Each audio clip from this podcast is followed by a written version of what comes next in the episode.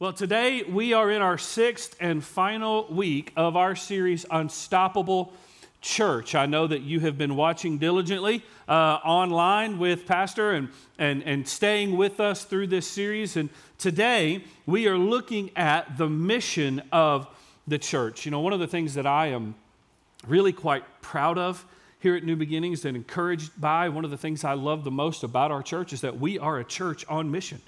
We're a church on mission, and I want to tell you that has never been more uh, evident than in the last 10 or 11 weeks. That in these last two and a half and three months where we haven't been together, you have continued to lean in. You have served our community well. You have served our city well, and you have stayed on mission. And I just want to tell you, thank you. Thank you. I am very grateful for that. And it has been a blessing to our city. But when we look at what the mission of the church is, Jesus gave us our mission, right? He gave it to us in Matthew 28. And we're not going to turn there and, and read it, but we know at the end of Matthew 28, Jesus is resurrected. He's about to ascend to heaven, but before he does, he gives his disciples kind of their final marching orders. And he, we call it the Great what? The Great Commission, right? And he uses this curtain call moment to put his church on mission. And what he charged us to do, what he gave us to pursue, was a life on mission that is motivated by the gospel. Jesus said, Go and make disciples of all nations and baptize them. That's the first part of the Great Commission, which means go share the gospel. Go live your life on mission, motivated by the gospel of Jesus Christ. And what is the gospel? The gospel is that Jesus came to save sinners, and aren't you glad? That's the gospel. It's that we were dead in our sins, we were separated from God, but Jesus came to make us alive and restore us back to God. That's the message. And listen, the gospel is the message of the church, and our mission is to advance that message. Are you with me? The gospel is the message of the church, and our mission is to advance that message. And we cannot divorce this mission of Jesus from the message of Jesus because without the gospel, there is no Great Commission, right? There is no Great Commission. And in the second part of the Great Commission, Jesus says, so he says, I want you to go, I want you to baptize, make disciples, and then he says, I want you to teach them to observe all that I have commanded you to observe. Jesus says, I want you to teach them to live the way I've taught you to live, to obey the way I've taught you to obey, to prioritize your life the way I've taught you to prioritize your life. Now, think about that for just a moment. These disciples who have been with Jesus for three years, they've been with the greatest teacher in the history of humanity that will ever live. They've been with him for three years. And, and Jesus says, Hey, you know all that stuff that I've taught you over the last three years, all those things that just completely blew your mind and wrecked your world and turned your world upside down on its ear. You know all those things? I want you to go teach that to every person on the planet. I, I, I just got a sneaky feeling. I, I could just hear Peter saying, Oh man, I wish I would have taken better notes. right? That's how I would feel oh man, I'm going to leave something out. I missed something. Right? He's saying, I want you to go teach them everything that I've commanded you to every person on the planet. That's our mission, and that is a daunting task. So the question is, what are we to do? What are we to do? And I think the way that we lean into that command and that mission is we, we turn our eyes and we fix our eyes on the command that is at the heart of every command. We fix our eyes on the command that is at the heart of every command, and we see that in Matthew chapter 22. So grab your Bible and go there with me. Matthew chapter 22. And what I want us to, to discover is what is at the heart of the mission of God? What is at the heart of this gospel mission? You know, multiple times Jesus was asked to to say what the greatest commandment was, right? He was asked to sum up what was most important. And this is one of those moments. Look at what he says in Matthew chapter 22, starting in verse 36. Teacher, which is the greatest commandment in the law? And he, Jesus, in verse 37, said to him, You shall love the Lord your God with all your heart, with all your soul, with all your mind. This is the great and first commandment. And a second is like it you shall love your neighbor as yourself. Listen to this. On these two commandments depend all the law and the prophets. Jesus said the entire law, everything from the Old Testament, every imperative in the New Testament, everything that Jesus says, I have come to fulfill, is summed up and completely dependent upon these two things loving God and loving our neighbor. This is the great commandment. And these two things are intrinsically linked to one another. What do I mean by that? I mean, loving God leads to loving people. Loving God is going to lead you to love people. Why? Because when we love God, when we have been when we have been transformed by gospel love and have and have become to love the image of God, we love that image everywhere we find it. When we love God, we love what God loves. So that it is impossible to love God and not love people. You can't do that. It's not, it's not possible. You say, Well, Pastor Matt, I think I've got it worked out. I think I can actually do it pretty good. Well, I would tell you if you don't love people, then you got to backtrack to whether or not you actually love God. Because what I see in God's word is if I love God, I'm going to love his image everywhere I see it. I'm going to love people. These are intrinsically linked to one another. I think this is why Jesus said, They are going to know you are my disciples. They're going to know you belong to me. They're going to know you've experienced this gospel love by what? By how you love one another. I think this is why uh, 1 John chapter 4 says, Hey, brothers, let us love one another. Because love comes from God, and everyone who loves is born of God and knows God. But then he says, listen to this, but the one that does not love, the one that doesn't love his neighbor, doesn't know God, because God is love. That's 1 John 4 7 and 8. So, what does this look like then? What does this loving God with all my heart, my soul, my mind, and loving my neighbor as myself. What does that look like? What does it look like for me to love the world around me, for me to truly love my neighbor as myself? And I think we get a picture of it in Luke chapter 10. That's the next place I want you to go. Luke chapter 10. I promise we won't move around much after that.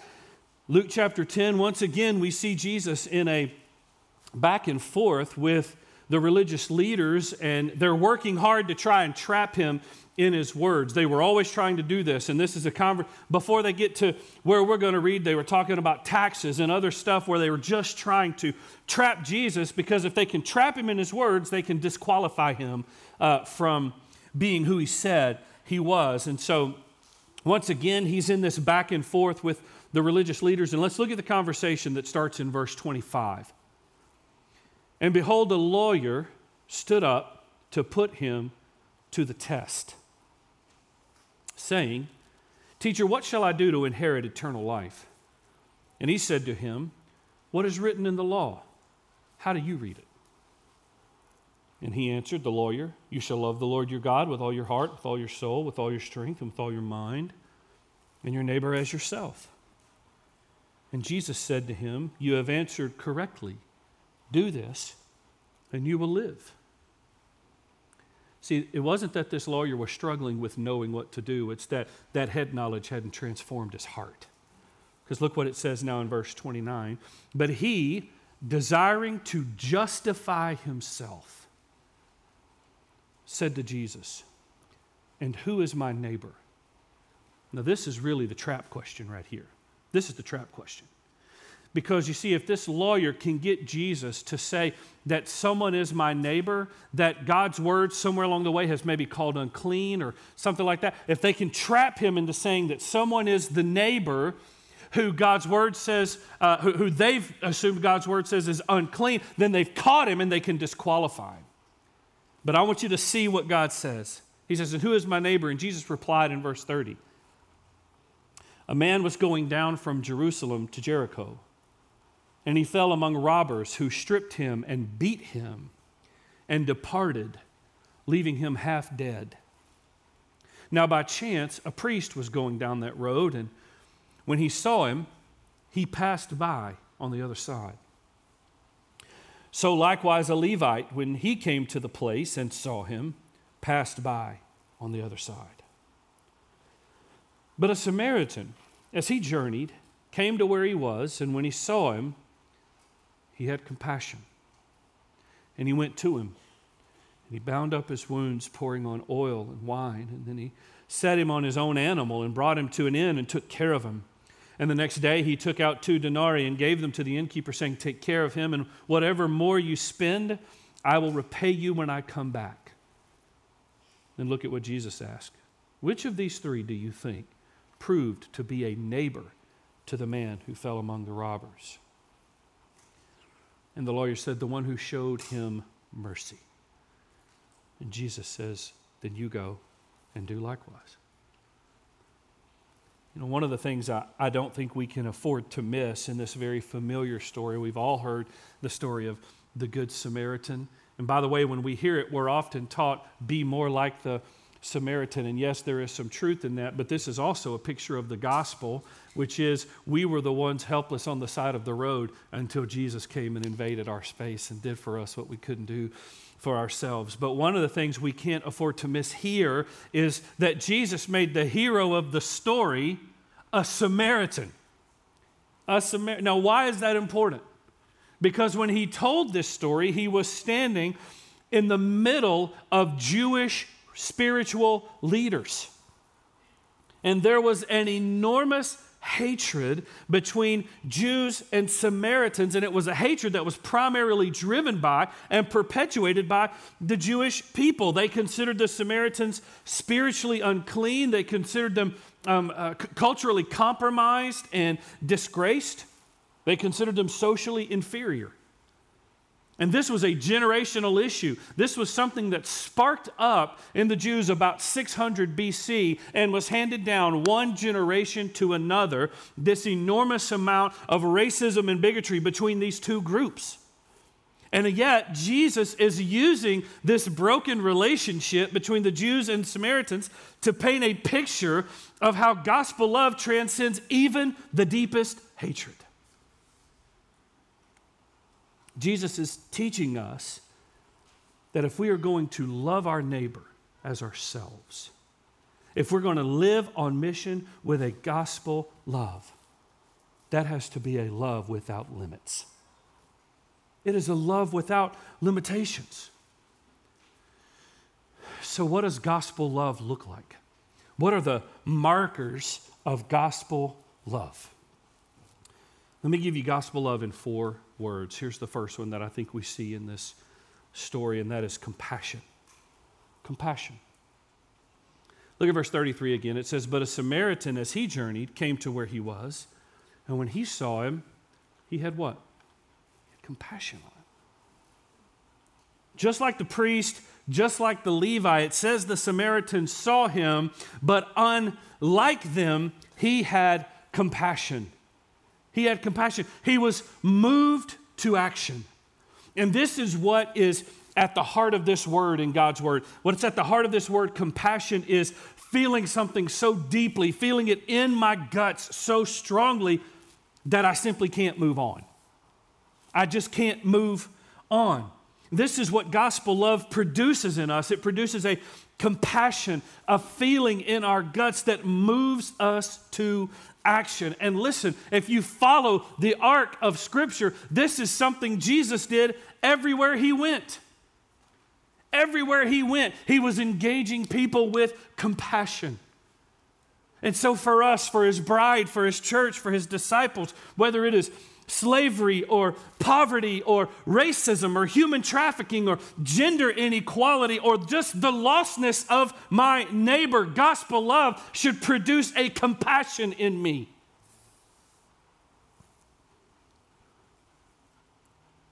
You know, one of the things I notice about this Samaritan is that when he found this man broken and beaten, half dead, Jesus said. You know what question he didn't ask? How'd you get in that situation? You know what question he didn't ask? What, what's the context of that right there? What did you do to deserve that? That never came up. You want to know why? Because compassion doesn't ask that question. Compassion says, I see injustice, I see suffering, I see hurting, and I am going to do something about it. That's what gospel love stirs up in us. It doesn't look away, it doesn't ignore, it doesn't just move on, it doesn't just change the channel. It was an offering, excuse me, an author named Frederick Buechner who said this he said, Compassion is sometimes the fatal capacity for feeling what it is like to live inside somebody else's skin. It is the knowledge that there can never really be any peace and joy for me until there is peace and joy finally for you too. That, that's compassion. And that's what the Samaritan did. He was so moved in his guts that he couldn't just move on he had to do something about the suffering. Compassion is a marker of gospel love. Here's the second word I think we see, and that is proximity. Proximity, look at verse 34. It says, He went to him and bound up his wounds, pouring on oil and wine. Now, don't miss those first four words of uh, verse 34. It says, He, the Samaritan, went to him the man who was hurting. Why is this so important? Because this demonstrates that compassion was more than a, passing feeling. It was more than feeling sorry for him. He didn't stand on one side of the road and say, Hey, if you can get up and come over here, there may be something I can do for you. If you'll get up out of where you are and prove your worth by coming toward me, maybe I can, I can do something to help you. No, he drew near to him. He drew near to him. He saw the hurting and he drew near to stop it. He drew near to that need that he saw. And this is what Jesus did. Everywhere we see Jesus in the gospel, he is drawing near to meet needs of the people who are helpless and hurting. Why? Because the gospel will always, listen, the gospel will always put us in proximity to people who are hurting. if you are living out the gospel, if you are loving God, and that is pouring over into a love for your neighbor, if you are living out the gospel, it will always put you in proximity to people who are suffering and hopeless.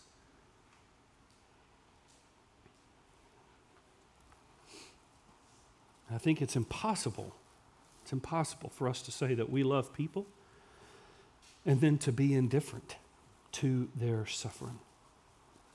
Jesus demonstrated this. He was driven by this gospel love, and it moved him to live uh, his earthly life always in proximity to hurting people. He was always near the outcast and the less thans. And aren't you glad? Aren't you glad? This is why Jesus would look at little children who had no real value in the society and say, No, I want you to let those children come to me. This is why Jesus didn't recoil at the touch from the woman who had the issue of bleeding, even though everyone else who would, had put her away. This is why Jesus had no fear of going and touching the lepers who were social outcasts because he was drawn toward them.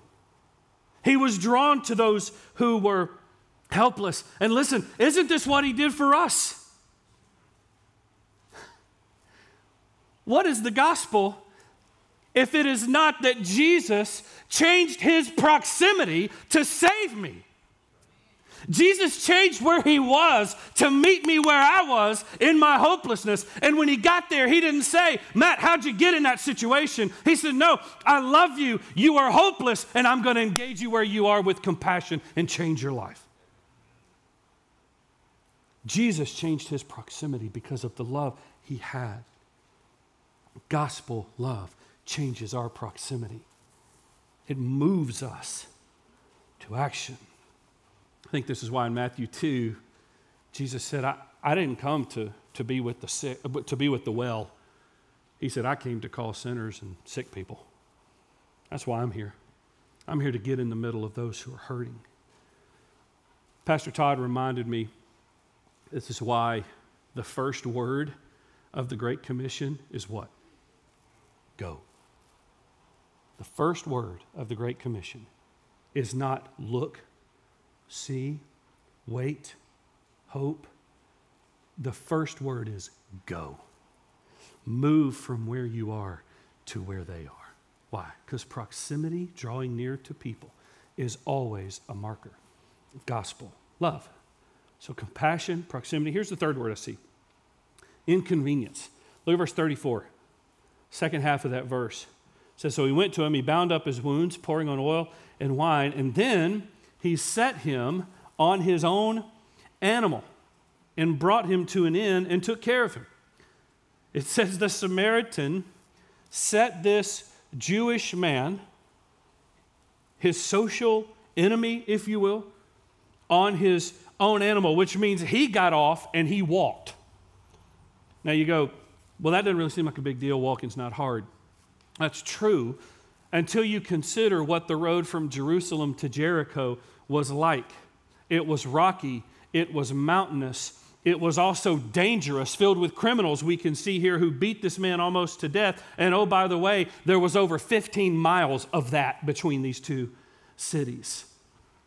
It wasn't a smooth paved road with a Buc-ee's on the way, is what I'm saying, okay? We kind of get this idea that it's just this easy trot, you know, in 30 minutes we're there. No, it's 15 and a half miles of very dangerous road, and yet the Samaritan gets off his animal, puts the other man on his animal, and walks him there.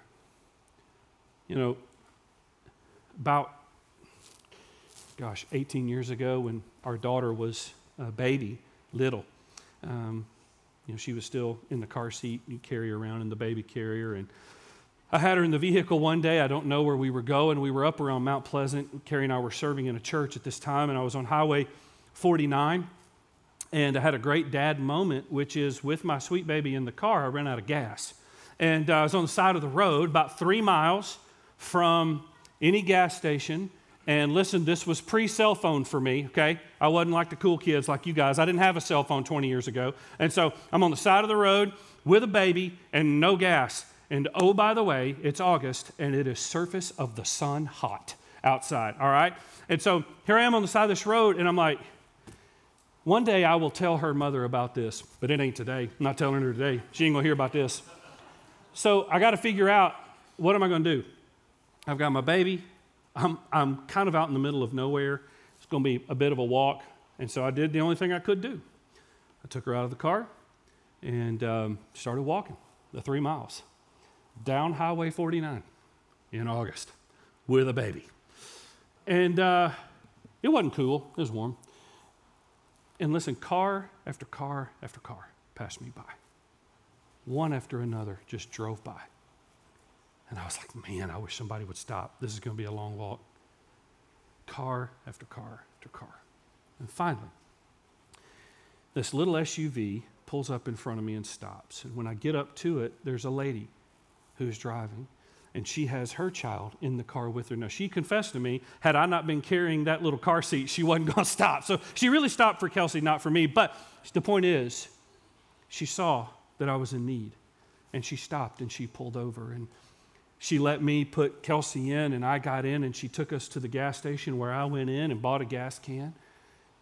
And then here's what she did next. When I came out, she was still in the parking lot because she loaded me and the baby back up and drove us back to our vehicle down the road so that we could put gas in the car and, and get to where we were going. What's the point? This lady put her life on pause and was massively inconvenienced by my stupidity and my ignorance, and she still engaged in and, and allowed herself to be inconvenienced to serve me and my daughter. And this is what gospel love looks like. It, it shifts our vision and it makes us see, it moves us to put the love of our own convenience to death so that we can meet the needs of someone else. That's what gospel love does. I think this is what Jesus meant when he said that we have to consider the needs of others as more important than our own. I think this is what he meant when he said, He whoever wants to be greatest in my kingdom must serve the least of all. Because gospel love is going to move us to be inconvenienced for the sake of someone else. And listen, the mission of God, this great commission that we've received from Jesus to go and tell and make disciples and baptize and teach them to observe, this mission is not a convenient mission. It is going to have interruptions, it is going to have discomfort, it's going to involve risk, it is going to be inconvenient. And we cannot say that we want to see the world know the love of Jesus, but be unwilling to set aside our own comfort to give it to them. Are you with me? I don't think we'll ever reach our city, and we won't ever see the city transformed and the world impacted by the gospel unless we are willing to be inconvenienced. And loving our neighbor means I'll set aside my comfort, I'll set aside my convenience in order to love my neighbor. So, compassion and proximity, inconvenience. Here's the fourth word that I think we see. We see it in verse 35. It says, And the next day he took out two denarii and gave them to the innkeeper, saying, Take care of him, and whatever more you spend, I will repay you when I come back. Man, don't miss the sacrifice this Samaritan is making for someone he doesn't know, and he, he gives sacrificially, and he essentially leaves a blank check with the innkeeper saying, Whatever it takes to make sure he has what he needs, do it, and I will repay you. He leaves this blank check, and this is a picture of gospel love. Gospel love says that I'm willing to do without for the sake of others in need. It means being willing and ready to offer my time and my resources and my freedom and my money, and yes, maybe even my life for the sake of the gospel. I think this type of living was probably what Jesus had in mind. You remember when he called his disciples and he said, You're going to have to take up a cross, you're going to have to deny yourself. Remember that? And then take up a cross and what? And follow me. I think he's talking about this kind of loving your neighbor. I think this is, this is what he meant in John 15 when he said, Greater love has no man than this, than he what? Lay down his life for his friends. This is, this is how we love our neighbor. And listen, the mission of the church is one of sacrifice. But when it is born out of gospel love, hear me, it is a sacrifice of praise and of joy and of gladness because we are filling, fulfilling the highest command to love God and love our neighbor. You know, I think there is anything we need as believers in America, it's these four words right now. We need compassion. We need proximity to draw near. We need to be willing to be inconvenienced and to sacrifice for others. We need these four words. And I think if we're going to grow together, if we're going to grow together with one another, and if, if, we're, if I'm going to be allowed to shepherd you well, I think there's some things we need to think through and talk through. We cannot ignore the injustice that continues to perpetuate in this nation. We can't do it. I think if there is any application to be made of this passage to advance the gospel, it is to the crisis that we are in right now. I don't know about you, but I have been utterly heartbroken. I have been utterly heartbroken and disgusted over the horrendous injustice I saw this week of a man being murdered on the street. It has destroyed me. And I know right now some of you are leaning away. I'm asking you not to do that. I'm confessing to you that the Lord has had to do a work in my heart around this issue of racism, and He still has work to do. So if I can say that to you, can you just say right back to me, you know that's true in your own heart, and let's grow together? Let's just grow together. Let's acknowledge we don't have this all figured out and grow together. And I know some of you may think, man, that's just this is divisive. I wish you'd stay away from So just preach the gospel. Just preach the gospel. Stay away from these social issues. Well, here's how I would reply to that it's with God's word. Micah chapter 6, verse 6. The prophet says this With what shall I come before the Lord and bow myself before God on high? Shall I come before him with burnt offerings, with calves a year old? Will the Lord be pleased with thousands of rams, with ten thousands of rivers of oil? Shall I give my firstborn for my transgression, the fruit of my body for the sin of my soul? The worshiper is asking, What does God want from me? What will please the Lord for me in, in my relationship with Him? And here's the answer He has told you, oh man, what is good. And what does the Lord require of you but to do justice? And to love kindness? And to walk humbly with your God?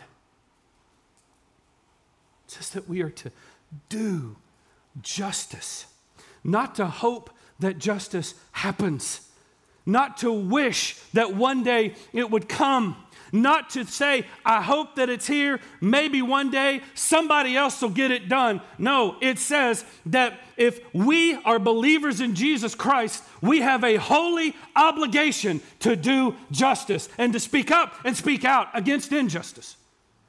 We have a holy obligation to do this. Listen, rioting is wrong. Burning down buildings is wrong. But if we are more grieved over a building being burned down than we are of a man being murdered in the street, then God help us. God help me.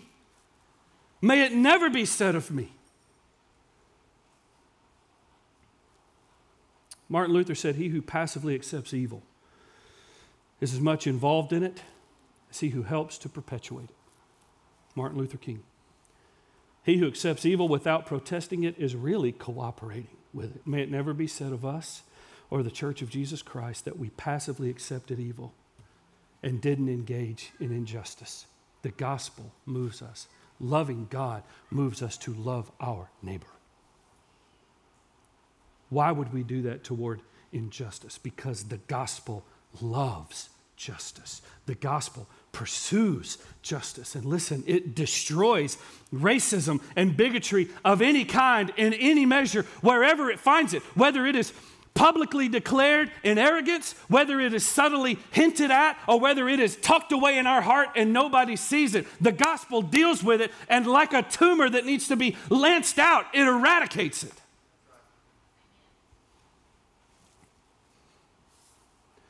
I think this is why we see Jesus approach the unapproachable.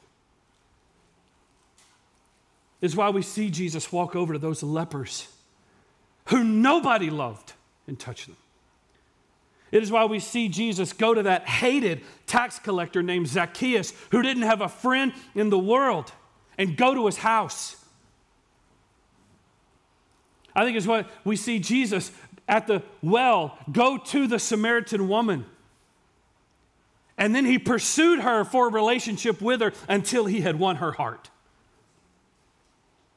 I think this is why we see Jesus call dirt poor fishermen and rich businessmen like Matthew to come and be his disciples.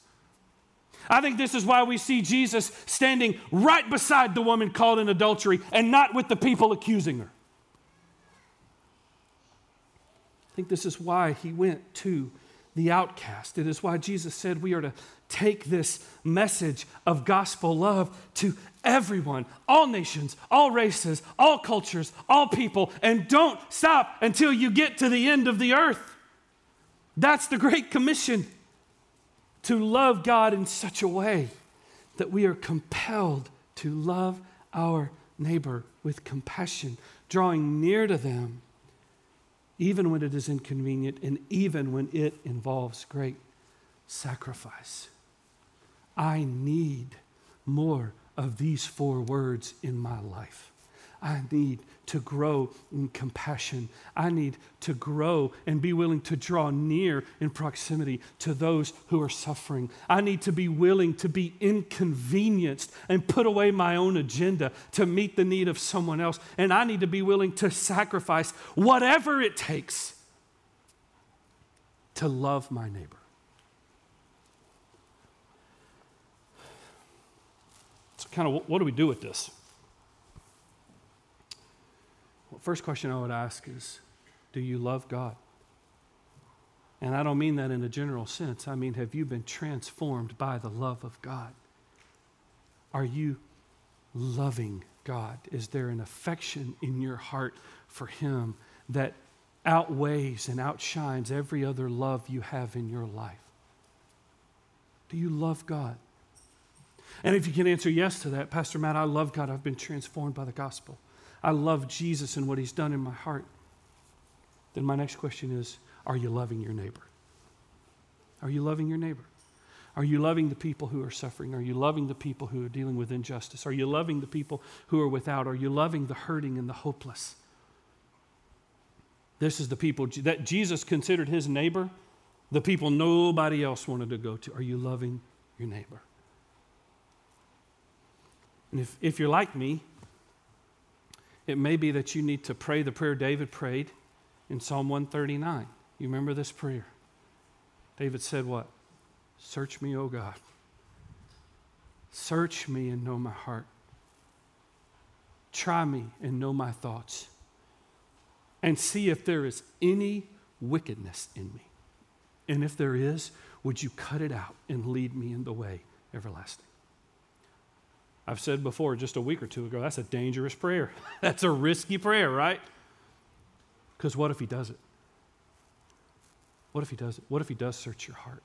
What if he does try your thoughts? What if he does lance out the wickedness? What if he wants to do that surgery in our life? God, come and do it. Come and do it. Teach me to love you more. Teach me to love my neighbor better. Come and do that work. Let's pray together. Father, I love you and I'm so thankful for your word, God, and how it leaves no issue in our life untouched. And so, Father, I just pray right now that as we uh, rest in it, God, that whatever you have quickened in our spirit would not go away, but rather, Lord, that we would lean into it, that we would trust you with it. I pray that for myself, I pray that for our church. Lord, that we would be agents of change in this world, and that our nation would see out on the front line of loving others the church of Jesus Christ. Father, do this in us. We ask it in Jesus' name. Amen.